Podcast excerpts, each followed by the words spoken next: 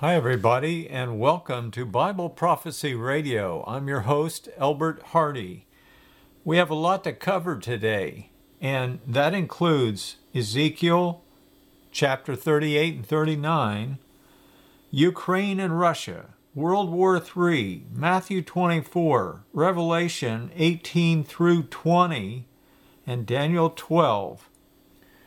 I can't cover all that in one podcast, but I want to point, point something very odd and interesting in this out to all my listeners. So let's get started. In Revelation 18, I want to read about the fall of Babylon. And why Babylon? Well, you'll see as we go along. It's talking about the merchants of the world growing rich the billionaires of this earth today, for example. That's what I think he's talking about here.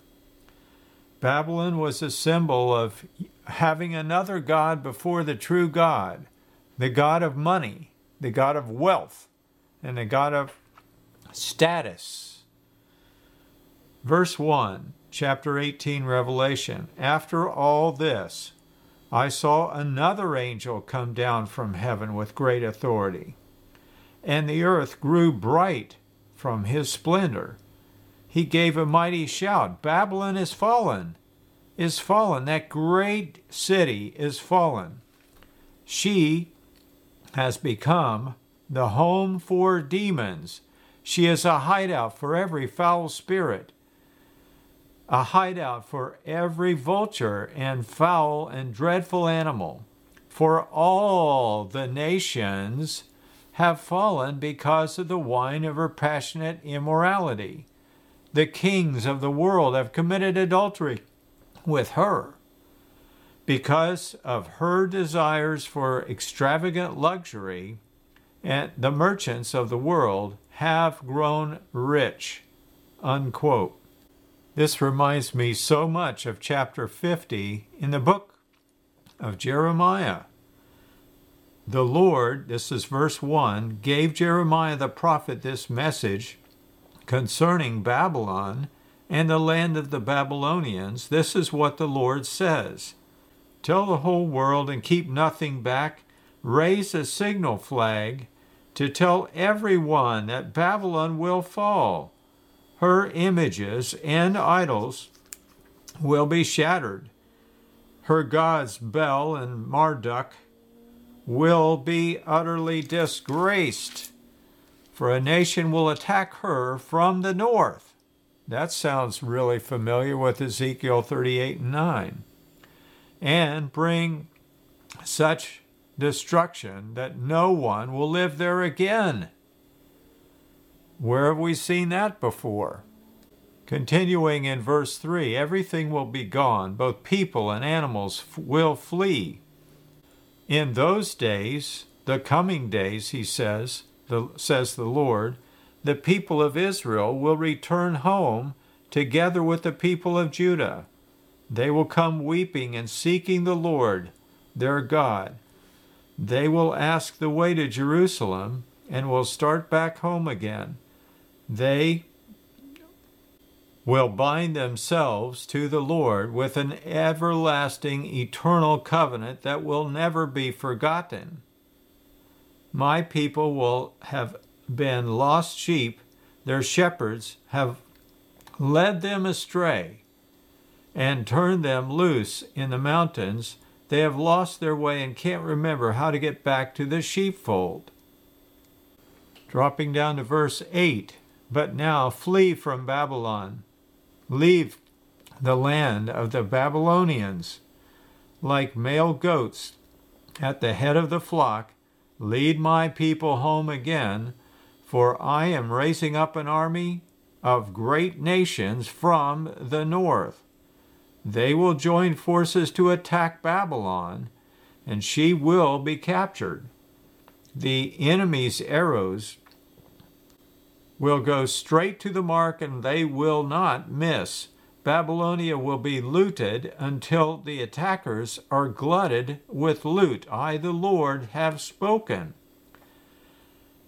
Dropping down to verse 12, but your homeland will be overwhelmed with shame and disgrace. You will become the least of the nations, a wilderness, a dry and desolate land. Because of the Lord's anger, Babylon will become a deserted wasteland. All who pass by will be horrified and will gasp at the destruction they see. Is World War III just around the corner? Well, maybe. I don't know. I have a lot of doubts about it. But there is hope for Israel, it seems to me. Dropping down to verse 17, the Israelites are like sheep that have been scattered by lions. The first king of Assyria ate them up. Then Nebuchadnezzar, king of Babylon, cracked their bones Therefore, this is what the Lord of heaven's armies says, the God of Israel. Now I will punish the king of Babylon and his land, just as I punished the king of Assyria. I will bring Israel home again to its own land to feed in the fields of Carmel and, and Bashan, and to be satisfied once, once more in the hill country of Ephraim in Gilead. In those days, says the Lord, no sin will be found in Israel or in Judah, for I will forgive the remnant I preserve. And then Jeremiah writes the Lord's judgment on Babylon. Verse 21, chapter 50. Go up, my warriors, against the land of Merathaim and against the people of Pekod. Pursue, kill, and completely destroy them, as I have commanded you, says the Lord. The Lord is a warrior, and we can see that right there. Let the battle cry be heard in the land, a shout of great destruction. Babylon, the mightiest hammer in all the earth, lies broken and shattered. Babylon is desolate among the nations. It goes on in the chapter to detail the sins of Babylon. And God's not happy about it. In verse 33, he says, This is what this, the Lord of heaven's armies says The people of Israel and Judah have been wronged. Their captors hold them and refuse to let them go. But the one who redeems them is strong. His name is the Lord of heaven's armies. He will defend them and give them rest again in Israel. But for the people of Babylon, there will be no rest. The sword of destruction will strike the Babylonians, says the Lord. It will strike the people of Babylon, her officials and wise men too. The Lord will strike her wise counselors, and they will become fools. The sword will strike her mightiest warriors, and they will panic. The sword will uh, strike her horses and chariots, her allies from other lands, and they all will become like women. The sword will strike her treasures, and they will all be plundered.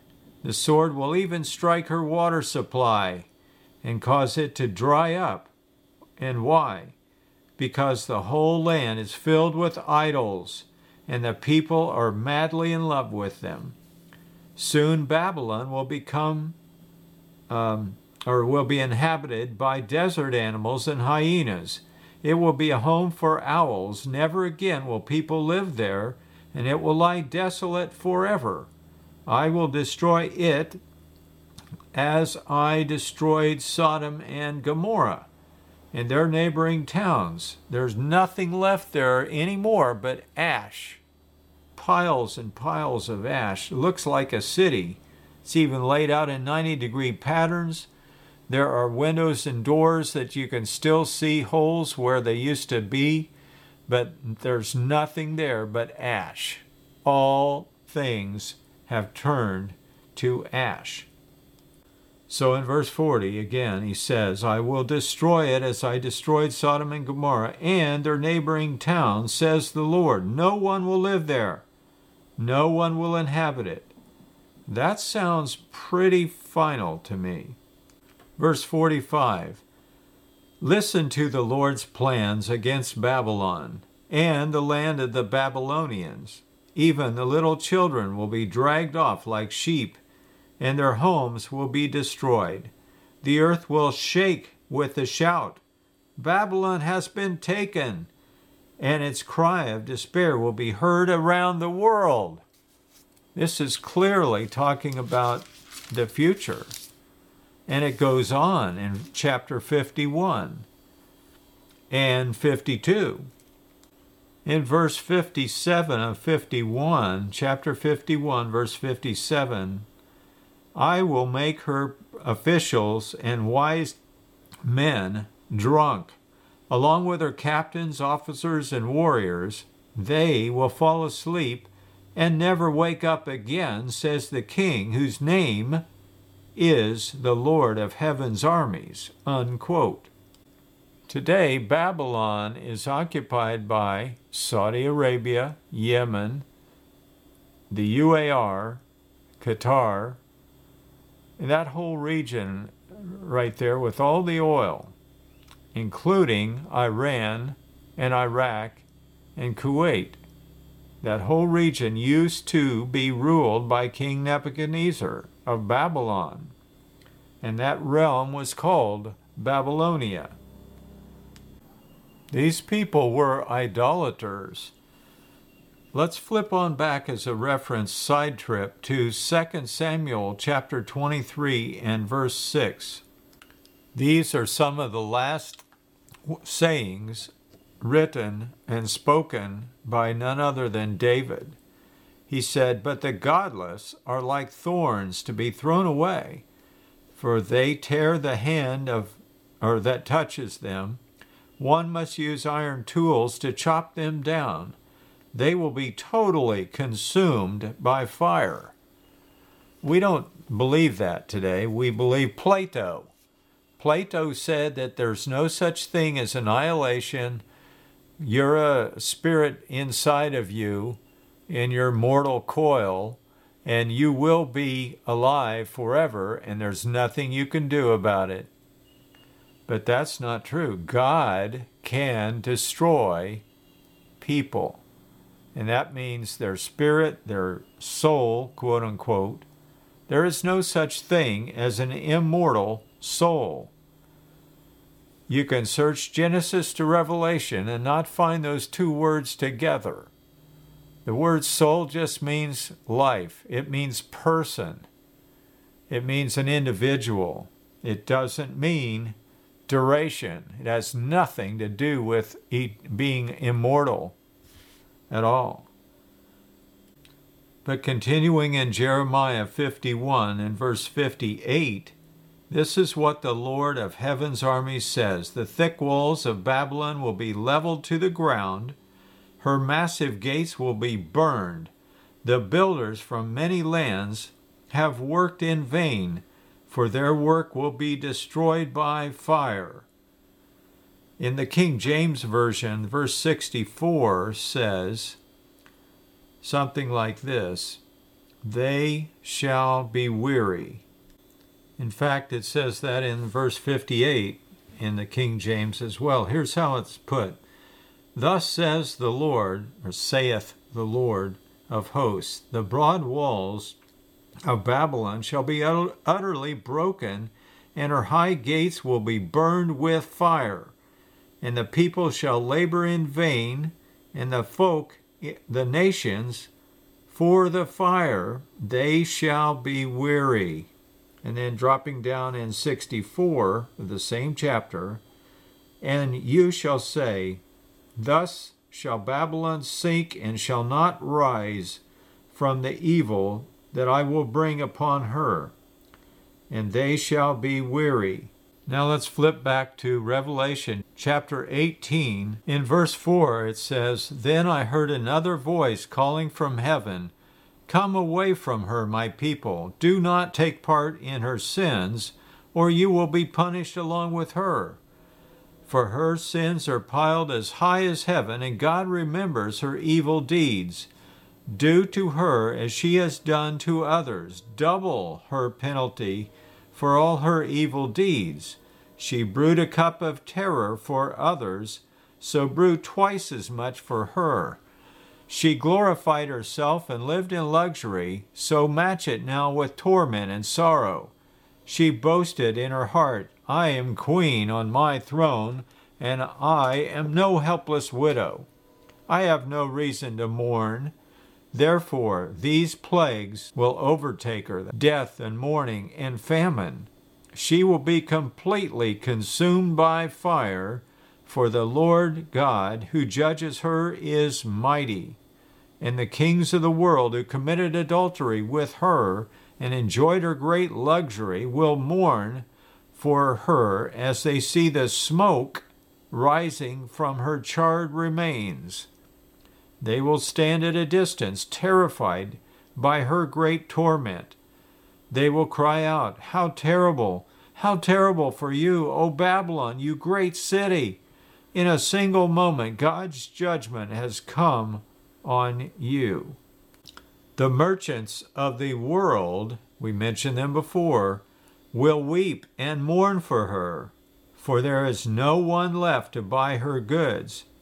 She bought great quantities of gold, silver, jewels, and pearls, fine linen, purple, silk, and scarlet cloth, things made of fragrant thyine wood, ivory goods, and objects made of expensive wood, and bronze, and iron, and marble. She also bought cinnamon and spices, incense and myrrh, frankincense, wine, olive oil, and fine flour, along with wheat, cattle, sheep, horses, and chariots, and bodies, that is, human slaves. The fancy things that you love so much are gone, and they cry. All your luxuries and splendor are gone forever, never to be yours again. The merchants who became wealthy by selling her these things will stand at a distance, terrified by her great torment. They will weep and cry out, How terrible, how terrible for that great city! She was clothed in the finest purple and scarlet linens, decked out with gold and precious stones and pearls. In a single moment, all her wealth is gone, and all her captains of the merchant ships and their passengers and sailors and crews will stand at a distance, and they will cry out as they watch the smoke ascend and they will say, Where is another city as great as this? And they will weep and throw dust on their heads to show their grief. And they will cry out, How terrible, how terrible for that great city! The ship owners became wealthy by transporting her great wealth on the seas. In a single moment, it is all gone. In verse 21, he says, Then a mighty angel picked up a boulder the size of a huge millstone and threw it into the ocean, and shouted, Just like this, the great city Babylon will be thrown down with violence and will never be found again. Unquote. I think what I'm seeing here is two interventions. World War III may be just around the corner, I don't know. But if it is, God will end it. He is the only one who can end it because nuclear weapons will be dropped. They will be dropped on the oil fields of Babylon, that is, Saudi Arabia, Iran, Iraq, Kuwait, Yemen, the UAR, Oman, Jordan, possibly even Israel. There will be such massive destruction that it will be worse than World War I or II combined. It will be so bad that people will not be expecting Jesus to return and fix anything. They will have given it up by then. And that's why that's why I believe Jesus said what he did in Matthew 24. Listen to what he said in verse 4. Don't let anyone mislead you, for many will come in my name, claiming I am the Messiah, and they will deceive many. And you will hear of wars and threats of wars, but don't panic. Yes, these things must take place, but the end won't follow immediately. You see, even World War III will go on for quite some time. It's not a day war and it's over. Nation will go to war against nation and kingdom against kingdom. There will be famines and earthquakes in many parts of the world, but this is only the first of the birth pains with more to come. But today, all we hear about is this rapture idea that we're going to be out of here. Well, no, not according to Jesus himself. Listen to what he says in verse 9 You will be arrested, persecuted, and killed. That doesn't sound like much of a rescue to me. That's not a rescue, that's death. You will be hated all over the world because you're my followers, and many will turn away from me and betray and hate each other. Does that sound like a rescue to you, a, a, rapture, to get us out of here and away from all of our responsibilities and trials and troubles? No. He says, Many false prophets will appear and will deceive many people. Sin will be rampant everywhere, and the love of many will grow cold.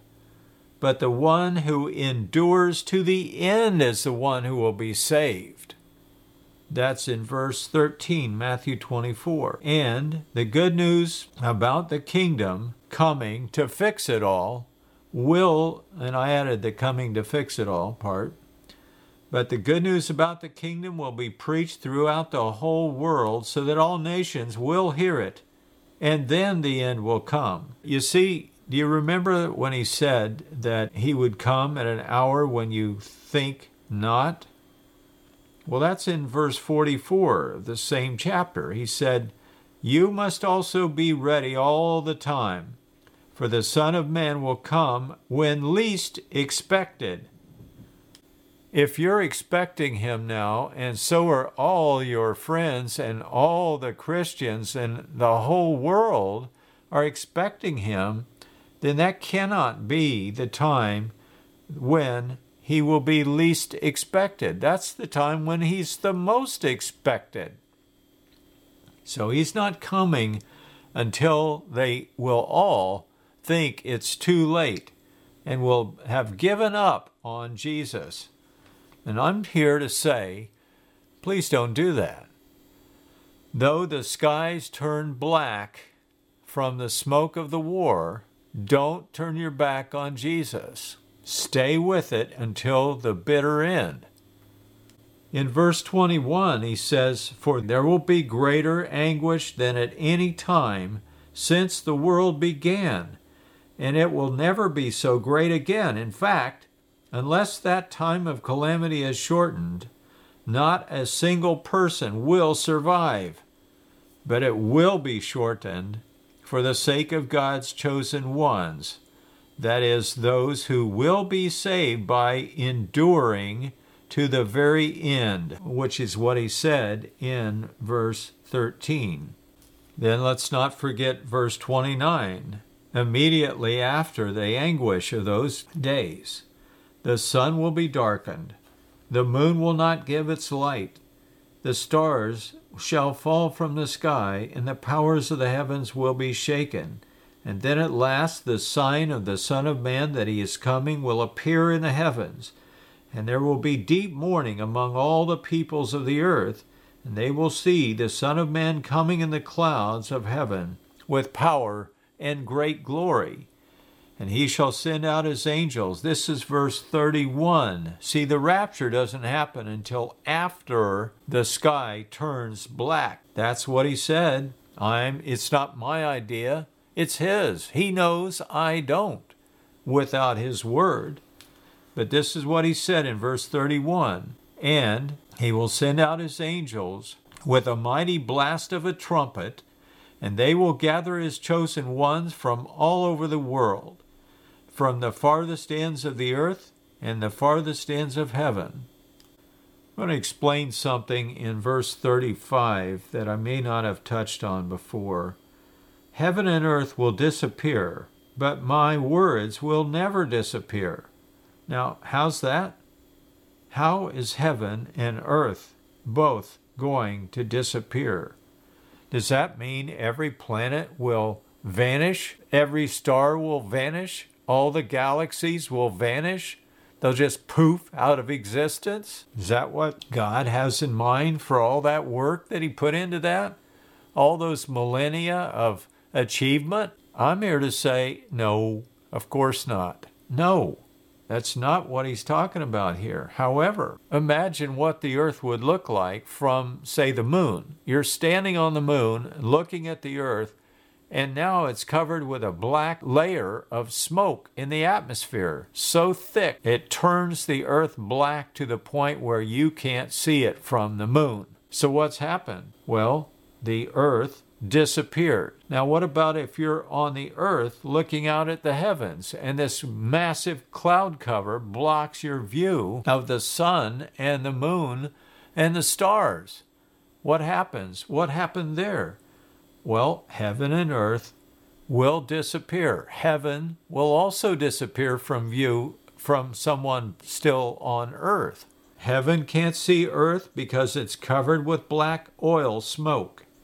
Earth can't see the sun, moon, or stars because of this same black oil smoke cover. Now, that is pretty clear if you ask me.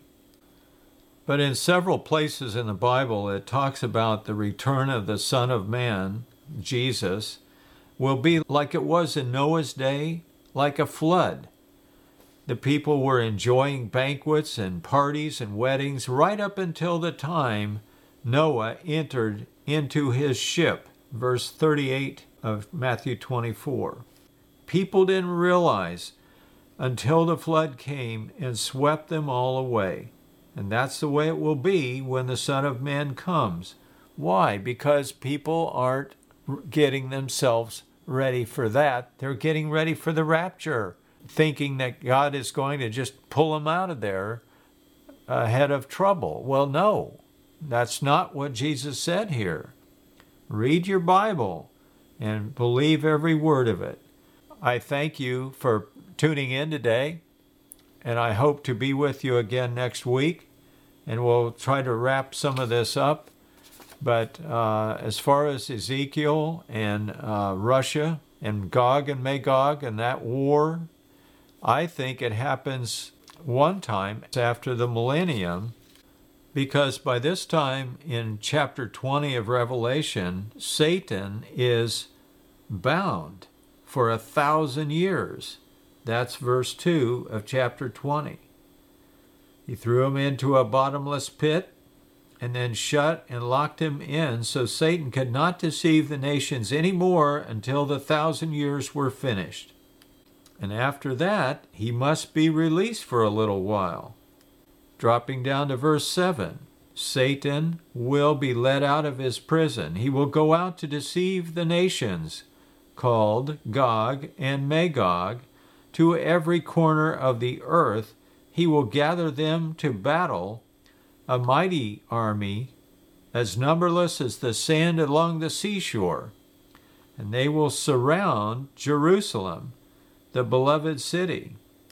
But God will win again. He wins when Jesus comes down and starts his kingdom.